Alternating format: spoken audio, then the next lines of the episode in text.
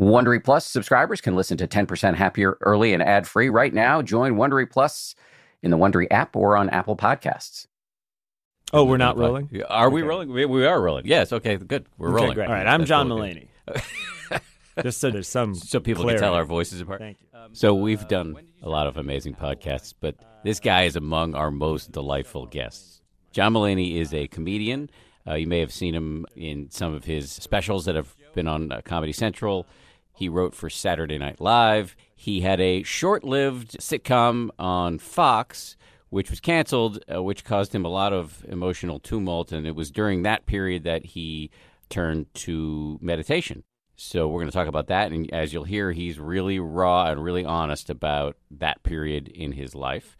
Uh, he has bounced back really well, though, uh, with uh, more stand-up uh, around the country and specials, and he now has a hit show on Broadway, a two-man show that he co-wrote and uh, co-stars in with his fellow comedian and old friend Nick Kroll. It's called Oh Hello. I've seen it; it's amazing, uh, and it's going to be running on Broadway at the Lyceum Theater through January.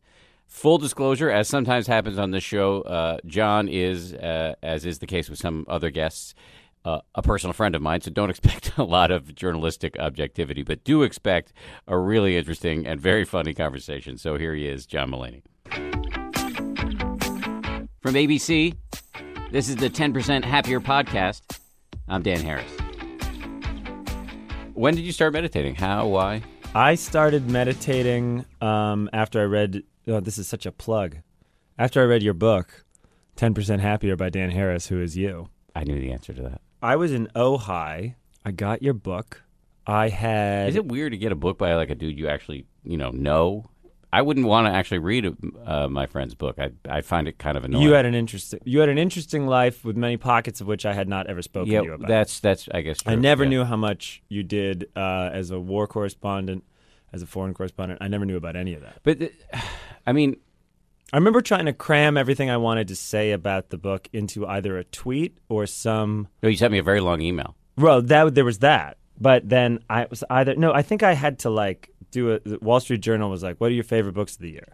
And I had like one sentence to sum up ten percent happier, and I was trying to say like, you could approach this as a news junkie or as someone who likes the memoir of a foreign correspondent or whatever. Like, there's so many ways in, and I came at it just from knowing you personally, which is good. But but it's, I was just gonna say like I go to your stuff, but you're actually performing and making me laugh. You know, if I go see your do you doing stand up or Right. you on a TV show or you on a talk show or your current Broadway show, it's not like I have to sit there listening to you tell me about like every corner of your personal life. That so that Right, that's but I'm I- not interested in people making me laugh. Yeah, because you're bored of it because that's what you do all day long. But that's a Kind particular of. disease. Kind. That's a particular disease. Many comedians comedians watch so many documentaries.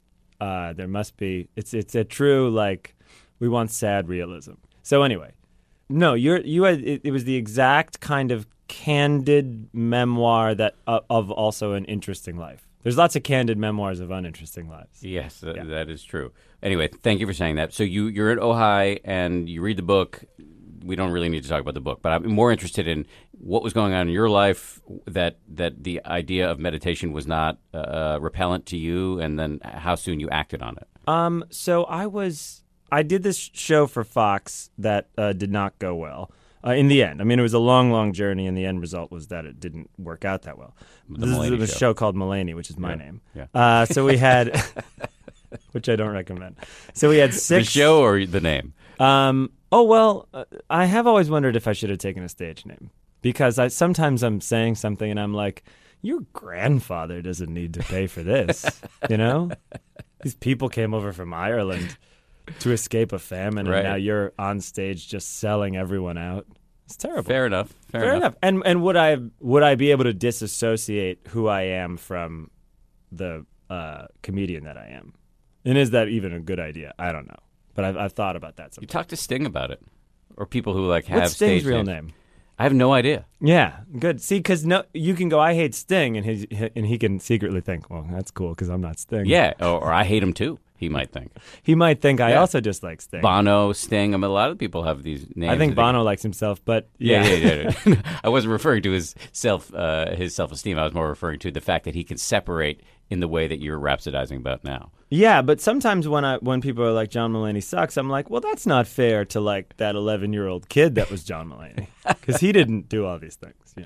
Right. He might have Um, sucked though in his own special way. Oh yeah, he sucked hard, but but uh, but like what a sensitive. Li- I mean, if he read that in print at age Yeah. 11, he would have been very upset. People say John Mulaney sucks. Like you, you've actually seen oh that sure, in sure, print. sure. Of course, of course, of course. Really? Of course. You're so likable. Thanks. That thanks. It's a good. Um, I'm glad. Appreciate it. Um, I get a lot of n- very nice compliments and nice feedback. I've been very lucky. I've been had many many pats on the back. Yeah, no, because I've been in large rooms of people like freaking out about over you, uh, where people What are these rooms? Carnegie Hall. Oh, that stuff. I was Yeah. picturing boardroom. No, not boardrooms. I was like picturing I, w- I closed went to see you at doors. Carnegie Hall, uh, and uh, I've s- I was just in Shubert Theater on Broadway the other wa- the other day. watching Go Lyceum Hello. Theater. The Lyceum. Oh, sorry, it's the Shubert. But it's a owned it. Shubert sorry. owned theater. Beautiful place, by the way, and Beautiful everybody theater. loves you. So uh, wh- who's calling you? Who says you suck? Oh, b- well, just I mean, in I've gotten I've gotten great reviews. I've gotten Yeah. bad reviews. Yeah. I've gotten mean tweets. I've gotten tons of nice tweets. No, Yeah. None of this is complaining. I'm just saying we were specifically talking about the stage name stuff. Yes. And I always wondered, like, I have to be when I'm like at the doctor sick. I'm like, the, the name's Mulaney John, so I'm sort of like, should that name be separate from the name that you can say sucks? It's too late now, either way. It. Well, I if I, mean- was like, I mean, people- I'm Johnny Star now. With two R's. that would, yeah, of course, with two R's. That would uh, probably not go over well. In fact, other people have tried it and it doesn't work. Who's tried it mid career? Garth Brooks, He tried it mid career. remember? He No. had a whole separate persona. Boy, Garth Brooks did a whole side Come thing. Come on, Dan. You don't know about this? No. He had a small soul patch. People are nodding in the room with us. They know about it. Um, if anyone knows, I, am not opposed. But Uh, it was there, like there are two uh, nice gentlemen like in the room with us. Chris Gaines? Chris Gaines. Nice. Thank you. nice. Someone who's been dying to well, say One it. of our photojournalists in the room knew the Yeah. answer. So okay, so but clearly didn't go well. I I haven't heard of it. Exactly. Yeah. Exactly. It, it was it was not well received. Uh, putting on a wig and a soul patch and saying you have a different name. It didn't it didn't go well after years of being famous as Garth Brooks. Okay. Anyway, so when I read your book, I was working on this Fox show. We had, we did six episodes. Then we had almost three months of not shooting while we waited to hear if we'd make more episodes. And then we made seven more episodes. So in between those two, I was reading the book, and I was probably at peak stress, peak but peak ambition, and uh, on some level, just not not at all liking the balance I had, you know, and and kind of feeling like feeling like I was on like Mars. I was like living on Mars, and I wasn't comfortable there. Yeah. I think some people are comfortable on Mars. Matt Damon. Matt Damon. Oh, because he was lived on Mars in Yeah. the movie. Sorry, right. Thanks for getting the joke a little bit late. I thought you were like, oh, that guy's a space cadet. I don't know. but Matt he Damon. literally was in the movie. He was uncomfortable on Mars. though. He was. wanted He to was. You're right. There were a few triumphant scenes, like when he was growing potatoes and stuff like that. Yeah, I know. But what happened to that potato farm? I don't think we'll ever get over. um, so I was like, this is weird air to live in, and I don't know if I like it that much. And I was, Uh, but I had the feeling that I could not be introspective, or I would lose momentum, which I think was a good because there are many things in your book, but I think the idea of like you can live in an urban environment and hustle and work hard, or you can be in an ashram, like staring at the wall. False dichotomy. Yeah. So that was that was just the start of it, I guess. There's many things I I don't want to reduce the book to just one thing, or my reaction to it to just one thing, or what meditating's done to just one thing. But that that was definitely a, a jumping off point. And so uh, you're in Ojai. You actually start meditating there. Yes, did the uh, did exactly what you did. Tried it for a few minutes and hated it, and then I went to Chicago right after it. And my parents have like we still have like there's, it was just a big house because there were a lot of kids and so there's a lot of empty rooms. There's a lot of good places to try Yeah, meditating yeah. because it's like a eh, when my parents are at work, it's just an empty house. And I was I tried it more and more uh, while I was there for that week, which was when I emailed you. I think I started doing it for about just out of just out of ambition. I started trying it for 15 minutes. That's pretty good. Yeah, it was for going from three minutes to 15 was Yeah, pretty good. big jump. And I think I had maybe four or five days of doing it. And in the middle of that, I got some email uh, regarding an edit of an episode that normally would sort of spike my anger levels out of control. And I remember th- reading it and I was able to kind of process it.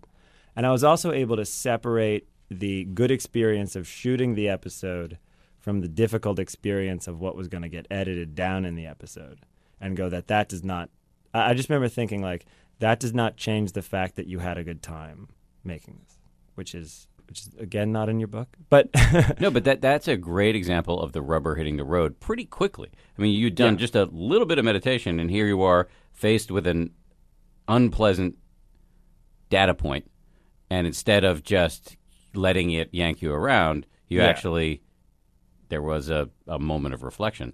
there was a moment of reflection, and I was having um, anger for the first time, like uh, out loud, while working on the TV show. Uh, Previously, Yeah, before Like, that, I'd lost my on the set. temper. Not on the set, I'd over the phone. wow, I actually have a hard time picturing that. Yeah, and so do I. And it was weird, and it felt like out of body, and it felt like uncontrollable. Well, just by way of context, so your career leading up to that, and I'll, I'll I'll make some statements. You correct me where I've gone wrong, but Absolutely. you were largely a writer and a stand-up comedian. So Yep. you were doing a ton of traveling as a stand-up comedian, but you were also uh, uh, uh, one of the senior writers on on Saturday Night Live, and. This was a huge development for you. Fox came and said, "We're going to give you a show." You called it Mulaney. it had been at NBC, and it was a pilot there, and then they passed Right, on it, and we right. took it to Fox. So Right. that was kind of its own coup as well. I'm Right, just- 'cause that just- rarely happens. I'm just building up the amount of confidence I have. Because that real that does rarely happen. Because usually, if, rarely if a network passes, to, and again, I'm not an expert in this stuff, but if a network passes on a sitcom or Yeah, puts in- goods, yeah. Mm-hmm. yes. So you were able to bring it to Fox. This was a very heady time, and I don't blame you for getting. Uh, I I can only imagine how stressful it is. It's your first show. It's got your name on it, um, and uh, that pressure can make you snappy. Yeah, uh, pressure plus no context for anything. You know, like, am I am I supposed to walk around going? Am I supposed to ever say the words "Excuse me, but my name is on the show"? or do only monsters say that? uh, or do you sometimes have to have an ego? Or should you never have an ego? Right. Is someone going to write a tell-all about how I was the worst boss ever running a show, Yeah. or was I the best boss ever running a show? Yeah. At what point do you put your foot down? At what point do you get angry? No one was quite. Maybe I wasn't. I was also not asking for that advice, but also I, I didn't feel like I had a, a grid for that, I wouldn't even know where to start. and so I just blew up on a phone call, and it was like not. It didn't help. It was not good. Yeah. Rarely does.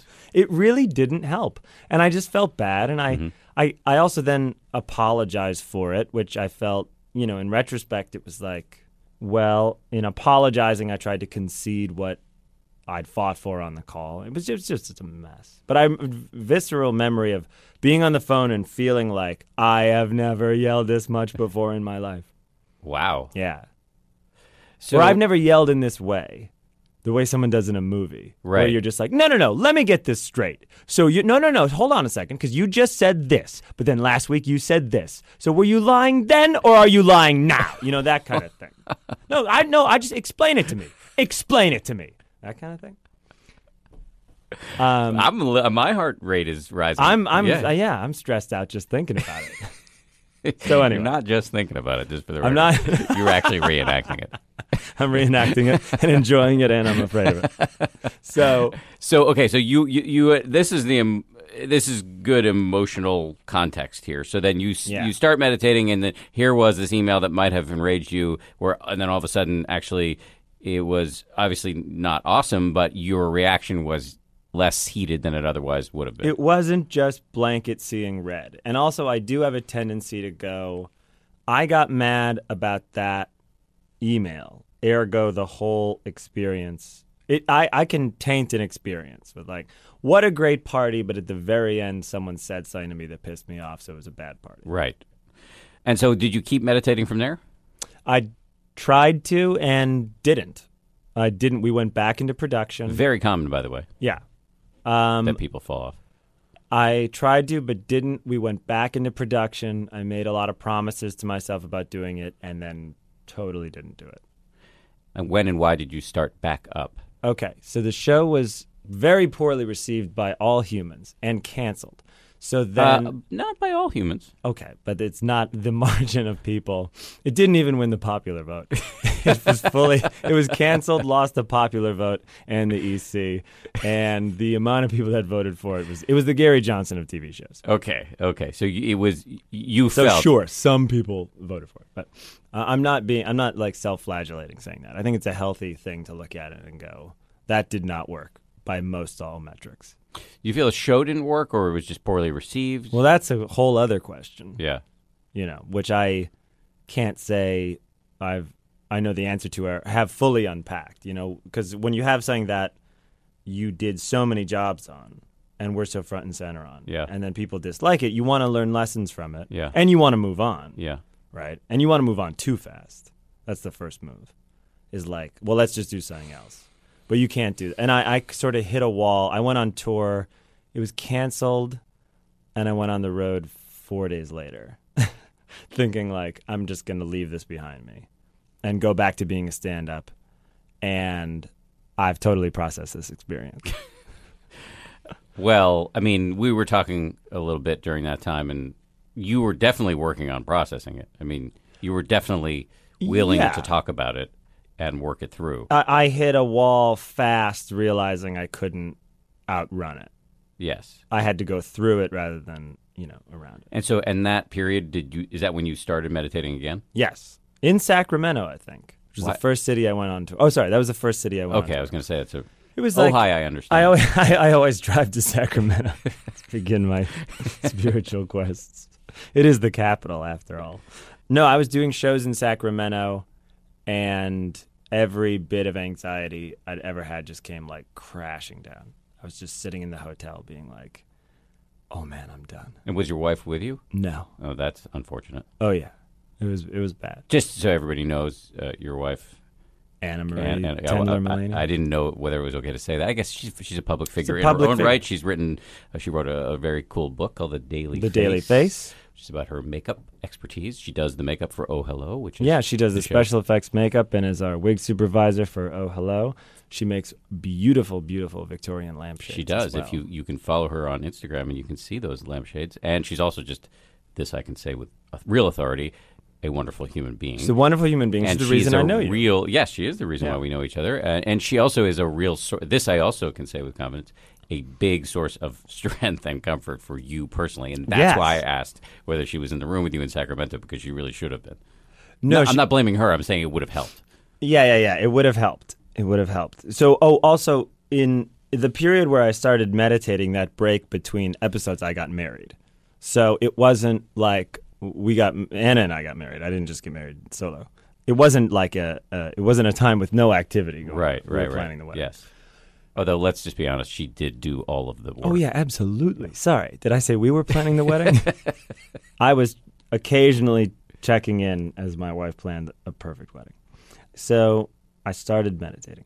The biggest thing that got me back into it was I was having uh like a lot of episodes of panic, which is uh, which you can totally relate to. it. Yeah, but I didn't know that that you. I knew you were feeling anxious and depressed, but I didn't know you were actually. It was actually. Pa- oh, Yeah. it was on stage panic or just uh, occasionally. Wow. It, it was, you know, it was like, it wasn't always the complete shortness of breath. I don't enjoy physically feeling this way. It, it um it got to that point a couple times, and it's still, you know, I've still had to breathe my way down over the years from some kind of just flood of adrenaline or anxiety like that. It was more like I would feel very anxious all day before a show, and it was kind of And this is something you've been doing for forever. Oh, that was the other thing is I'd done it for at that point eight eight years, and it was like my favorite thing in the world to do. So walking around being like, does everyone hate me? Yeah. Have I totally ruined my life? Have I totally ruined my career? Is there any coming back from this? There's probably no coming back from this. This is one of those things there's no coming back from. Having all those thoughts alone in a hotel room in Sacramento is just it's so uncomfortable. It's so physically uncomfortable for me, anxiety, that it kind of ruined ruined the whole experience leading up to a show. Um, and then on stage, sometimes I would be standing there thinking like, well, it was actually a lot more before. Sometimes I would I would have tightness on stage, but it was kind of residual. Mm. It was just this like ball of anxiety all day. And so, how did, did meditation help with any of that? Yeah, uh, completely. Because it was like, it didn't always help in the moment, and it didn't always help that day. But I was very committed starting around December of that year to doing it every day. And I think the cumulative effect of that was very, very good. Yeah. But it, but I really did. I've had days where I'd meditate for 20 minutes at the hotel, then I get backstage and I meditate for like seven minutes just to kind of ground my, just to be like, also like now I'm in this theater, now I'm in this space. This is going to be great. There's a ton of people out there, you know. But be just somehow to do it in the space I was about to perform in helped but I'd still be on this like you know I'd stop that meditation. It was my second of the day. I'd put my shoes back on and I'd be like, "Whew, I'm still flooded with all these mm-hmm. thoughts." But it it definitely became a cumulative thing. That totally jives with my experience of the thing. It doesn't, you know, fix your problems. All it does is just equip you to better handle them. Oh, it's in the beginning. It fixed my problems. The, the I, I should problem. say, um, the anger, and then the first few times I meditated after that, it was almost like, oh, I've calmed down. Gotcha. All the cobwebs are gone. Interesting. Life is, a, but that didn't last at all. and the the actual effect of it became long term. It became like a long term drug as opposed to a short term yes, drug. Yes. What I was going to say, you know, the, in fact, one of the things that can get in the way of it working is you expecting it to do a certain thing. Um, because 100%. expectation is a hindrance. It mean, like that's right from the Buddhist scriptures.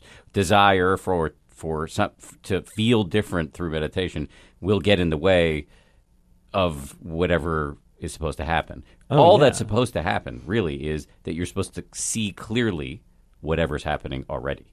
And that the, that actually is magic because once you see, oh yeah, like I'm feeling all these things or I'm thinking all these things and it's manifesting this way in my body, that actually is enough distance so that you aren't yanked around by it anymore. Yeah. That's the magic. Um, so going in expecting, look, I want to come out of this blissed out and zened out, and is, in my view and in my experience, um, like a recipe for disappointment. Totally. I think I, w- I, f- I first went back to it um, thinking it was going to be like when you sob as a ch- you know when you sob Yeah, as a little sure, kid and then after you felt great. Yeah, well, I never did that, but uh, I hear. You know when you sobbed as a teen uh, publicly? No, I, it was like you know like very cathartic like wow. Mhm. Because I wouldn't, you know, it was one of those things where like I, I wouldn't have been breathing all day. So it was the first time I'd even taken a deep breath. So it was very like blissed out feeling, right? And then I had to get, but then it's like it didn't end in Sacramento. I had to go to Denver. I had to go to Chicago. Yeah, it just yeah. kept going, and like the feelings didn't go away, and I wasn't uh, done processing that I had this big professional failure. So it was like it, it just kept happening, and I kept meditating, and there were many weeks that it was like this is uh, pointless. so, did you quit? What did, What was the move? No, I was. Uh, it was physically, un. I guess it was physically uncomfortable. The anxiety enough that I would always be happy to exercise or sit down and meditate. Gotcha. But it was a really like. I, I was very focused, and I was on this tour, and it was a really like monastic existence. It was kind of perfect for it, but it's also set it up. It, uh, it was not a clear test run for meditating in life. This show is brought to you by BetterHelp. I got to tell you, I feel so much better when I talk about my anxiety instead of keeping it bottled up. There's an expression that I first heard from the great researcher and also Zen practitioner Robert Waldinger never worry alone. Our temptation many times is to keep it bottled up, but the data really show that the people who do the best in life, who live the longest and are the happiest, have strong relationships with people with whom they can talk about whatever's going on in their lives. And for me, therapy is part of that. If you're thinking of starting therapy, you might give BetterHelp a try. It's entirely online, designed to be convenient, flexible, and suited to your schedule. Get it off your chest with BetterHelp. Visit betterhelp.com slash happier today to get 10% off your first month. That's betterhelp, H-E-L-P dot com slash happier.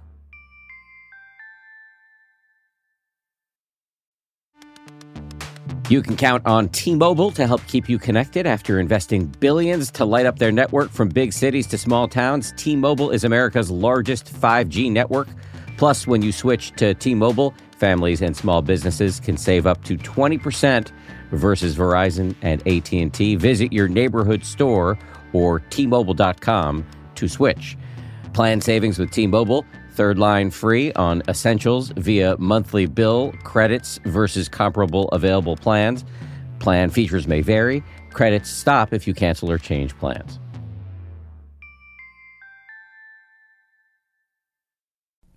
Can I say a, few things about my um, view of you during this period? Maybe embarrassing yes. I'm going to say nice things, but but um, like I think you can tell a lot about somebody by how they handle adversity. And I thought you handled it just from my vantage point. We only had a few conversations about it on email and in person, like, incredibly well. Um, oh, well, thanks. Bad things happen to all of us, or uh, and sometimes we let it make us into monsters. And you did the exact opposite. And I mean, there were a few things that stand out in my mind one just talking to you about it and you were so like forthright and just clearly like holding the thing up and looking at it from every different angle um, but then the moment on kimmel which i'm not going to be able to recreate because i know you know what you oh, said yeah, where yeah, yeah. he asked you how the show went what, what was your line again um, i think i said well, none of the critics liked it, but fortunately, the audience didn't like it either. Yeah, something. Fortunately, something like we had low ratings. Yeah, yeah something along those lines. It was very, very funny. Uh-huh. And then you, you your bounce back, in my view, was like really triumphant because you then not long thereafter went and performed at Carnegie Hall, and yeah. it was amazing. Like, oh, that was incredible. Uh, and I remember your first line when you walked out on stage was, "Well, back to stand up." Uh, oh, really? And, and yeah, and right, it right. was great, and people loved it. It was sold out, and it was really amazing. fun. That was the other thing. Okay, so, so now you could have put. Oh, I guess what I'm saying, uh, uh, you could have put your head in the sand you could have just let it make you into a total jerk or or a quitter, and you did neither of those things, and you worked through it even though it was really hard. So I think that's all really awesome. Is all. Well, thanks. That's a huge credit to Anna, my wife, who without whom I don't know if I would have gone through it as much. I think I would have absolutely tried to go around it, or bury it, or. But you can't. You can't. you can't be going through that and come home to someone with whom you're honest and talk to and not and and go yeah everything's gonna be great i think uh, i think i'm gonna repitch and you know you can't just i don't know we or at least i'm very grateful like we don't have that relationship at all there was no uh it was like coming home like having gotten my ass kicked there was no way to pretend it hadn't happened mm-hmm. um and she didn't pretend it didn't happen no not at no. all and she also uh, was very protective but was kind of like this is survivable, you know. I remember I, I said to her like I I I don't know what this is or something and she was like, "Oh, you were never made fun of as a kid." She's like, "You've never been unpopular before." And I was like, "Oh." And she was like, "Yeah, a lot of people go through this." Usually in high school. Uh, yeah, that's a pretty wise uh, thing to point out. I mean, she was just like, "This is not." I mean, she wasn't sorry. Implicitly, there was the underlying thing of like, John, you are playing Carnegie Hall. We're married and we're really happy and we're really lucky. You can't hit zero. You can hit five, but you can't hit zero, you know? So, in terms of self pity, I was not going to be able to have too much in a good way.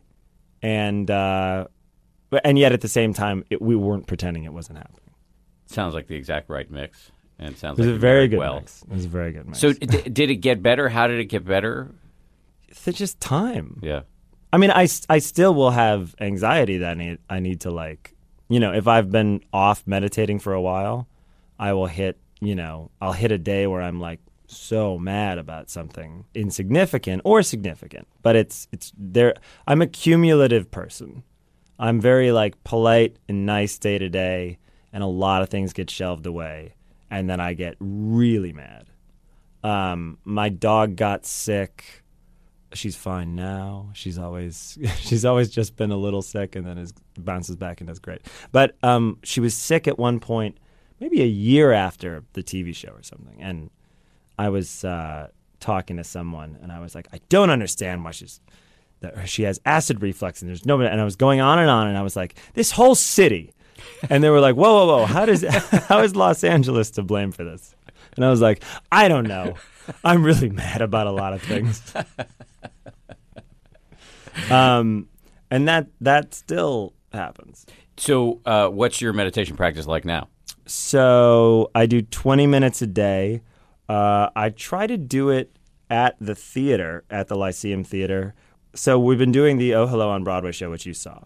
And one And thing. it's amazing. Thank you very much. And we were just talking off mic about when you're doing the same thing over and over again. Now we're in a, a show that is, we improvise a lot, but when you're saying the same lines, and I felt this way with stand up too, when you're saying the same lines over and over again, your mind, as we were saying, has a tendency to wander. Yes, it does. And that's totally natural But scary.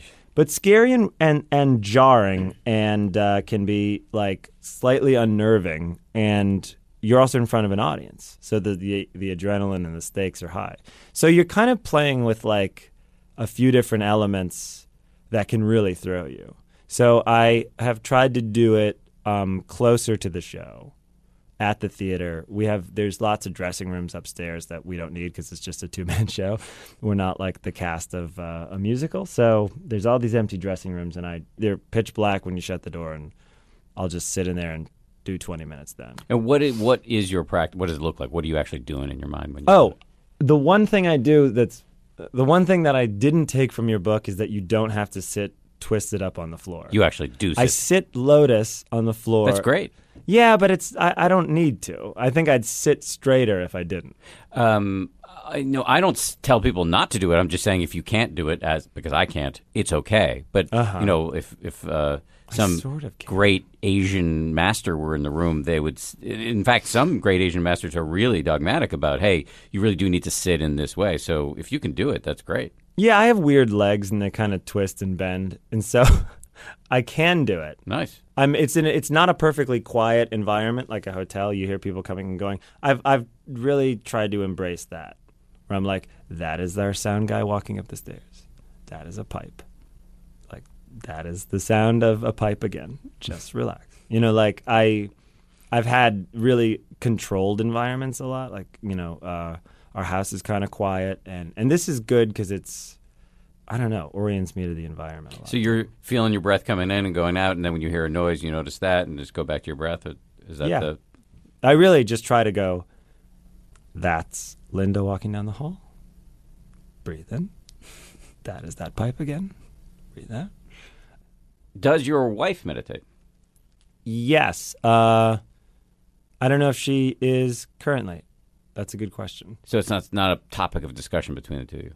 Oh, that's maybe one thing I need to work on is saying, I'm going to go meditate. So what do you say? Does she think you're just spending a lot of time in the bathroom?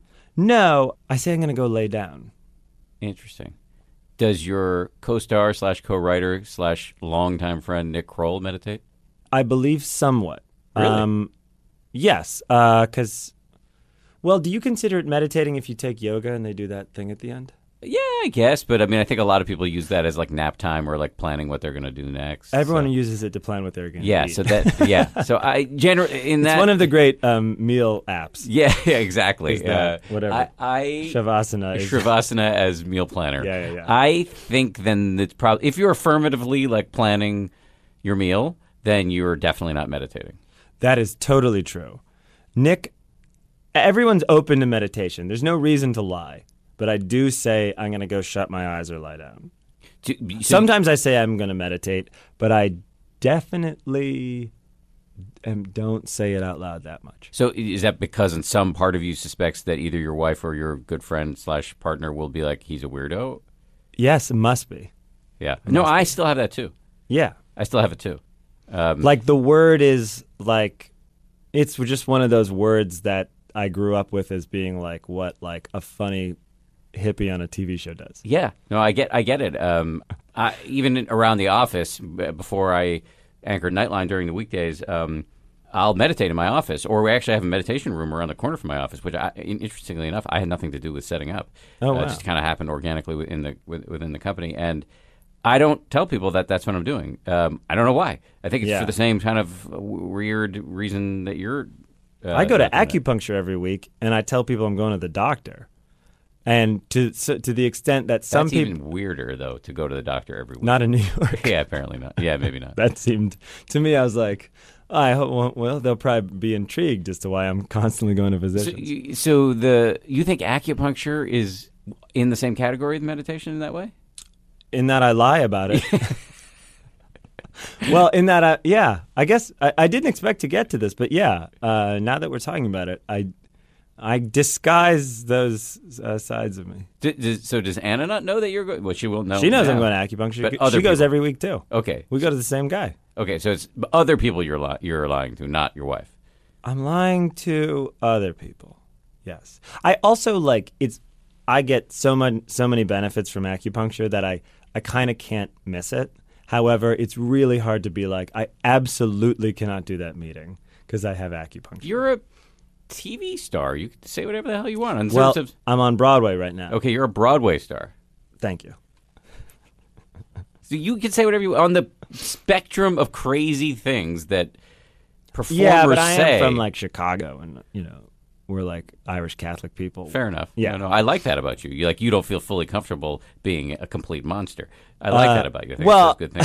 I don't feel comfortable being a complete monster or a, or a whole person who goes to acupuncture and meditates because that makes him feel good, and that Wait, no, no, helps his I- system. Yes, okay. That actually you've you've seen it more holistically than I was seeing it. Um, so tell me about uh, Oh Hello. Uh, oh Hello is um, myself and Nick Kroll doing two characters. Uh, Nick plays a character named Gil. I play a character named George.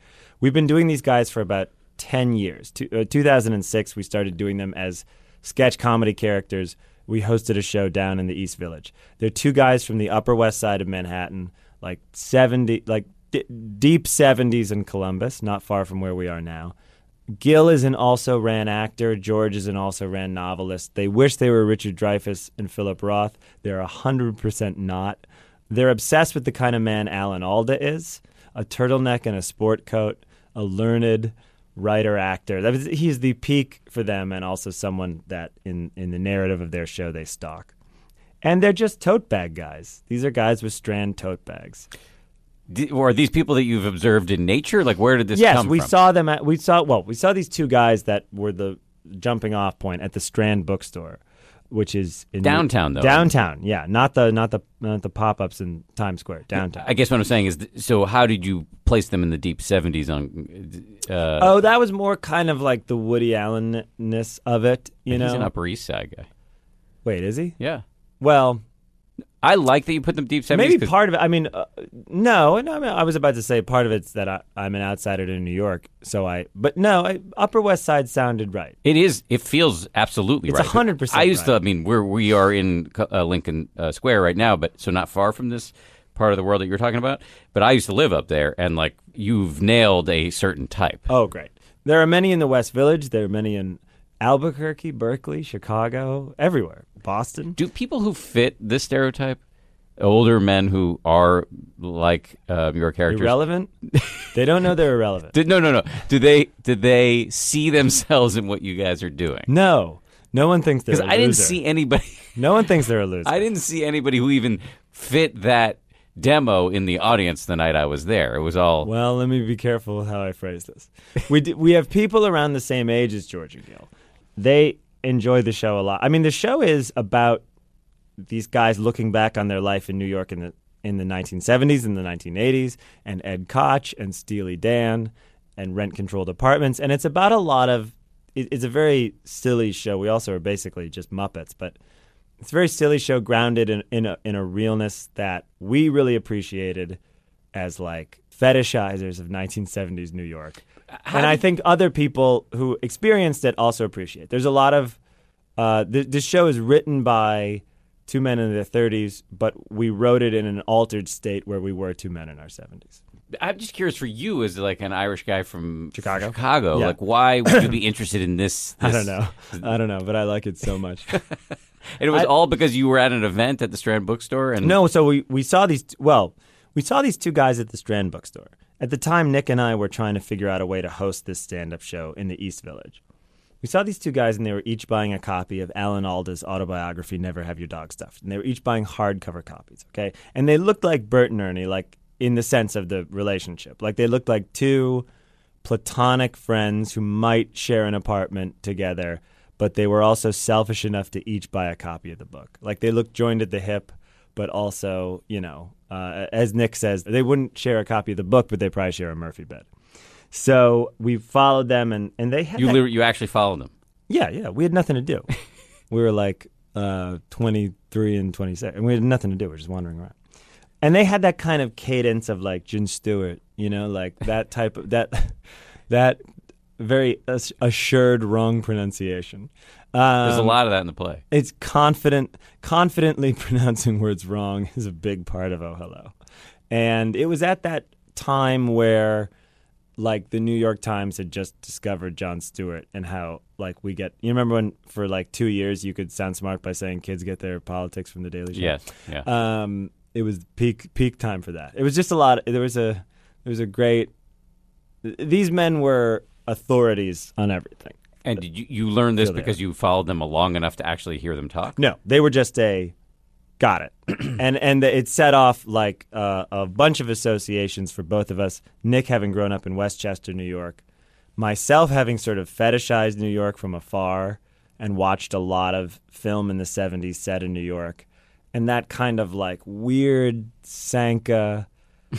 Tan tan khakis, brown turtleneck, brown jack, just kind of an awful look where a guy had hair like oatmeal and he like wore high waisted corduroys and he was an architect and this was like a bachelor that all women in the film are in love with. That type of thing was just very interesting and very, very familiar to both of us. And we wanted to play those types of guys. And so you then started hosting this event in the East We would host this stand-up show at a place called Rififi, and we would come up and say like we want we really wanted to get into the hot in town scene, and we are going to bring up some of you young comedians, and we would interview them, and we were just it was kind of what it, I mean it was very quickly what it is. It was these two liberal, intolerant men who. Uh, you know, talk down to people, but are uh, but are just clearly uh, life's losers, life's glorious losers. And, and did you think? Did you have any inkling that this was going to be such a long-running shtick? I didn't see what would ever stop it because we liked doing it so much. I remember I had a list of things I wanted to do in maybe 2008 when I was a writer at Saturday Night Live, and one of them, I still have the list. It- it- I mean, it's like I wanted to do a stand-up special, and I did that. And then the next thing I wanted to, we wanted to do was a, a an Oh Hello Party album. It was like a party record, is what you called like a comedy record in the '60s, like sort of like for adults to put on at a cocktail party. The 2,000 Year Old Man isn't exactly a party album, but it was kind of that vibe. I was like, oh, we should record an album like that, where like these guys think they're doing sophisticated urbane humor, but it sucks. Um, and we never did that, but we ended up doing the characters on Kroll Show. When Nick got the show on Comedy Central, we very quickly started doing these short, more like filmic pieces with the characters. Then, in the second season, we started having them host a prank show called Too Much Tuna, which was a bit we had talked about downtown a lot. Um, that we had a show called Too Much Tuna, where you're interviewing someone and then there's tuna served and everyone everything grinds to a halt because it's too much tuna. So that was kind of in the air. we all remember that time when that was in the air. the Too Much Tuna really connected with people. They were always characters that comedy people liked, but we maybe couldn't get a lot of traction with. We were turned down by the Aspen Comedy Festival. Um, they said the show was too old. They're like, "Where this is a young festival and you're playing old guys," and we were like, "Oh, okay." Did I ever think it would run this long? We always thought like, "Oh, this is kind of maybe too specific," but somehow too much tuna broke it wider. and we started getting tweets and Instagrams from like, you know, 14 year old girls in Dallas who would be like, too much tuna. And somehow it just. Really? Yeah, they were just like, oh, okay. These guys are like tuna fish. They like tuna salad. I get it. It was somehow it was like sometimes you just need like a hook, and ours was had a tuna on it. It was really just like, oh, I get it. These guys, these guys are losers who have a prank show called Too Much Tuna. For some reason, it crystallized it.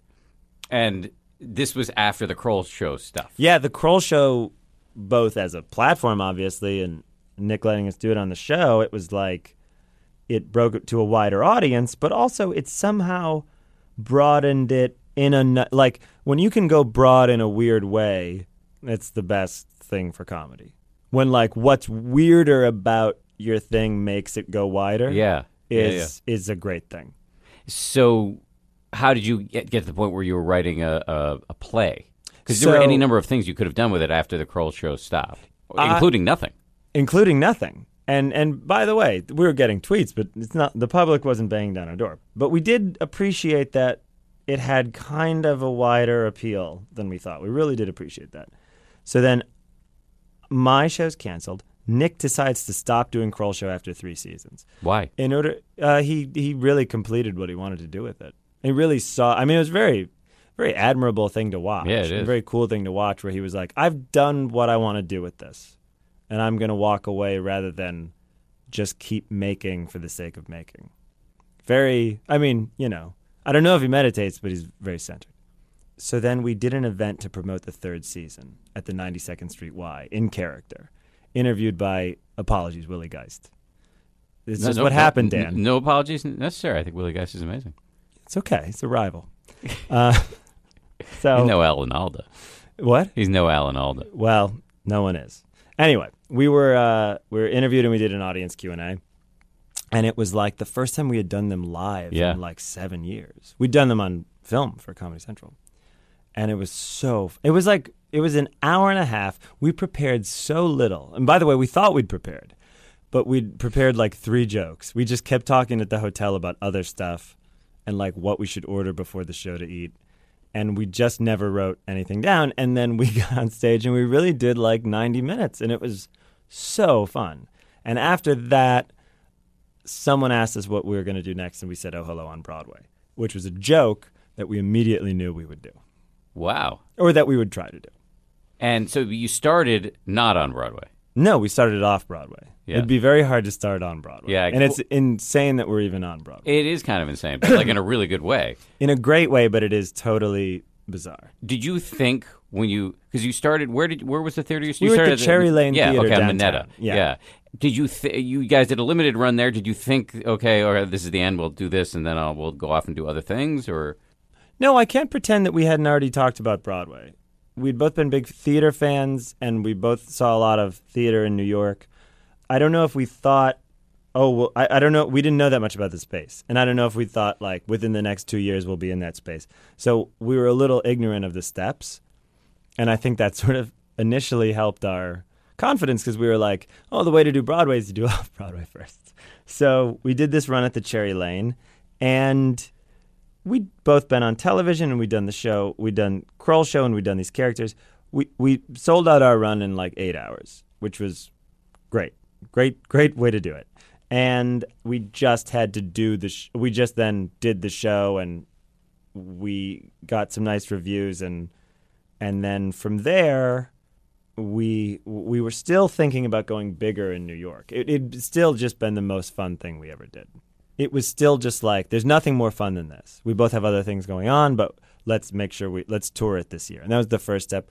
We took it to Boston, Chicago, San Francisco, Washington D.C., Montreal, San Diego, bigger and bigger theaters, which was good for scale because we went from doing it to a 179 seat theater off Broadway to like thousand seat theaters. Wow. And that was just like, let's, what's it like for these guys to project more and scale up mm-hmm. and have the set and have the show be a bigger experience?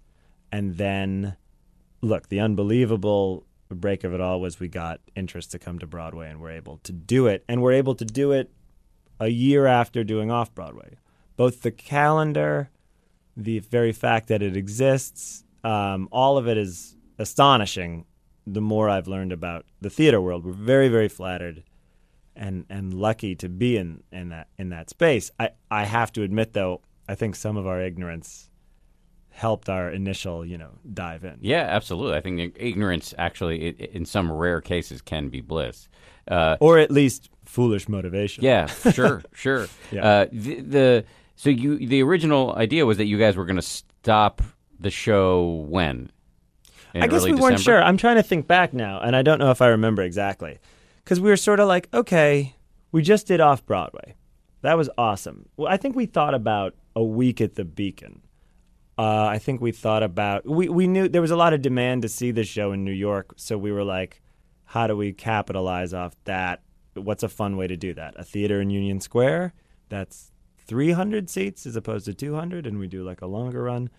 We just didn't know what pieces would fall in which order, so we decided to go on tour. And I think it was going on tour and the nice reviews we got off Broadway that helped people and our producers maybe see it in that light. And though, so, though they had been interested since off Broadway. And now though, but now though the show keeps getting extended. You're running through January 22nd, right? Yeah, I don't know when this airs, but yeah, we're running through January 22nd. I think soon. Um, and and uh, and what beyond that? Do you have do you have any sense what you're going to do beyond that? Uh, oh, I'll be going on tour doing stand up after that, and we do have more we'd like to do with the characters. Movie?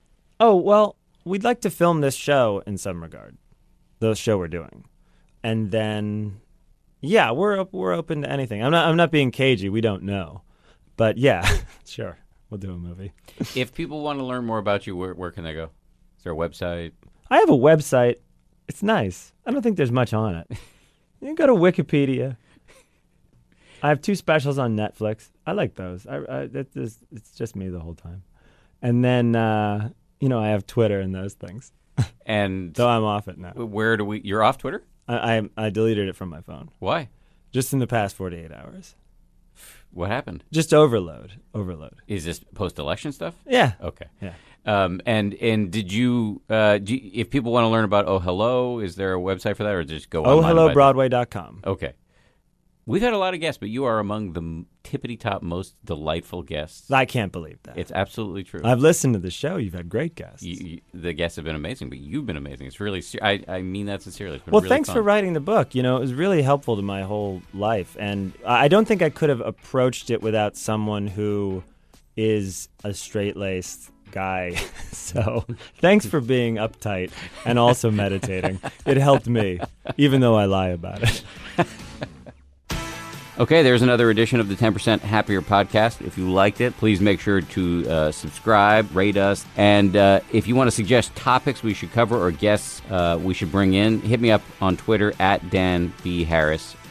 I also want to thank heartily the people who produce this podcast and really do pretty much all the work Lauren Efron, Josh Cohan, Sarah Amos, Andrew Kalb, Steve Jones, and the head of ABC News Digital, Dan Silver. Uh, I'll talk to you next Wednesday.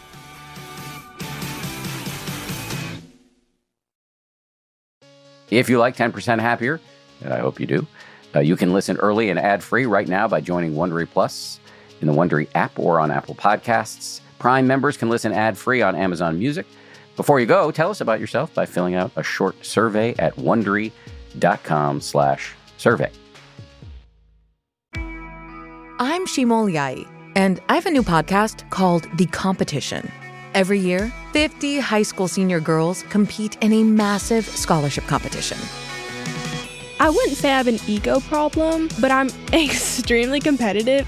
All of the competitors are used to being the best and the brightest, and they're all vying for a huge cash prize. This will probably be the most intense thing you've ever gone through in your life. I remember that feeling because I was one of them. I lost. But now I'm coming back as a judge and also a kind of teen girl anthropologist. Because if you want to understand what it's like to be a young woman in America today, the competition's not a bad place to start. Hopefully, no one will die on stage tonight. From Pineapple Street Studios and Wondery, this is The Competition. Follow The Competition on the Wondery app or wherever you get your podcasts. You can listen to The Competition early and ad-free right now by joining Wondery Plus. Once upon a beat. Remember those stories and fables that would capture your imagination and you couldn't wait to see how they would unfold? And now, when you read them as an adult, you think some of these old tales could use a fresh spin. We have a perfect podcast to bring you the stories you remember, remix, and reimagine for the kids in your life today. Join me, DJ Few, and my trusty turntable, Baby Scratch, as we spin up new tales in the New Kids and Family podcast, Once Upon a Beat. Wondery and Tinkercast are bringing you a jam packed, music filled weekly party where hip hop and fables meet. It's Once Upon a Beat. Follow Once Upon a Beat on the Wondery app or wherever you get your podcasts. You can listen to Once Upon a Beat early and ad free right now by joining Wondery Plus in the Wondery app or Wondery Kids Plus in Apple Podcasts. Once Upon a Beat.